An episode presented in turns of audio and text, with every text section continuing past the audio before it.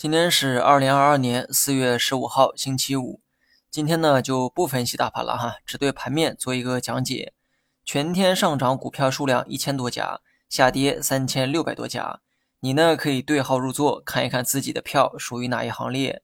很多人心心念的降准啊没有到来，这是今天市场走弱的原因之一。而另一个原因呢跟降息有关，不知道是哪个机构率先发表了降息的言论。说降准降息很可能同时到来，而且这个消息啊传的是沸沸扬扬，这无疑给了市场一个新的预期。可是结果呢？降准没来，降息也没来。我认为降准啊不用担心哈，大领导说话不可能不算数，往后等一等，降准会来的。关于降息，我真的很想吐槽无良媒体的炒作。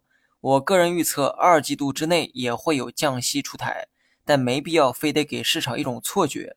认为降准降息会在今天同时出台，那么老股民呢都知道哈，降息之前央妈的麻辣粉利率是参考的关键，但今天的这个麻辣粉利率啊维持不变，这意味着降息还得往后等一等，其确定性并没有降准那么高。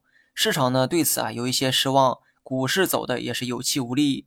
本来呢降准它会来，结果有些机构非得预测今天会来。本来降息也很可能会在二季度之内实施，但非得预测最早今天就会出台。机构说话都比较圆滑，用词呢很有余量，也从来不把话说满。但是散户没有这种分辨能力，最后只能盲信盲从。那么在这里呢，我得劝大家一句哈：作为投资者，你要对市场有预期，但这个预期一定得是你自己的，不能是别人给你的。最后呢，咱们说几个板块。半导体最近讲过很多次，今天啊直接略过。先来说一说新能源板块。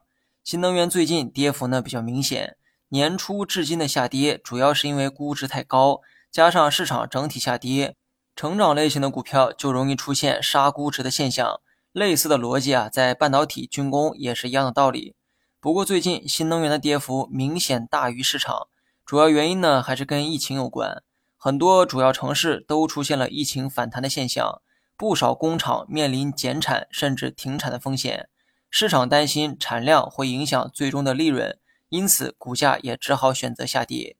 但很多企业自身的经营啊没有任何问题，影响主要是疫情导致的。那么问题来了，你觉得疫情的影响会是持久的吗？我觉得不是哈，疫情呢终将会消失，就算疫情不消失，针对疫情的管控政策很可能会出现宽松。今年为了保增长，能用的手段都给用了。这里呢包括财政支出、降准、降息等等。但经济的复苏仍面临着不小的压力。那接下来能用的手段还有多少呢？说实话，我也不知道。但如果我是领导，我可能会适当放松对疫情的管控政策，以求消费和经济的复苏。这是我的猜想，也是我的判断，但也仅是我的个人判断。希望大家辩证的看待。受疫情影响的新能源不会长期低迷下去，相反，这或许是你长线布局的好机会。但切记不要奔着短线进去接飞刀，等看到横盘企稳再动手也不迟。如果你目前有较多的闲置资金，无论是半导体还是新能源，都值得你重视。但是呢，请切记不要进去接飞刀，要有长线思维，同时要学会分批利用仓位。好了，以上全部内容，下期同一时间。再见。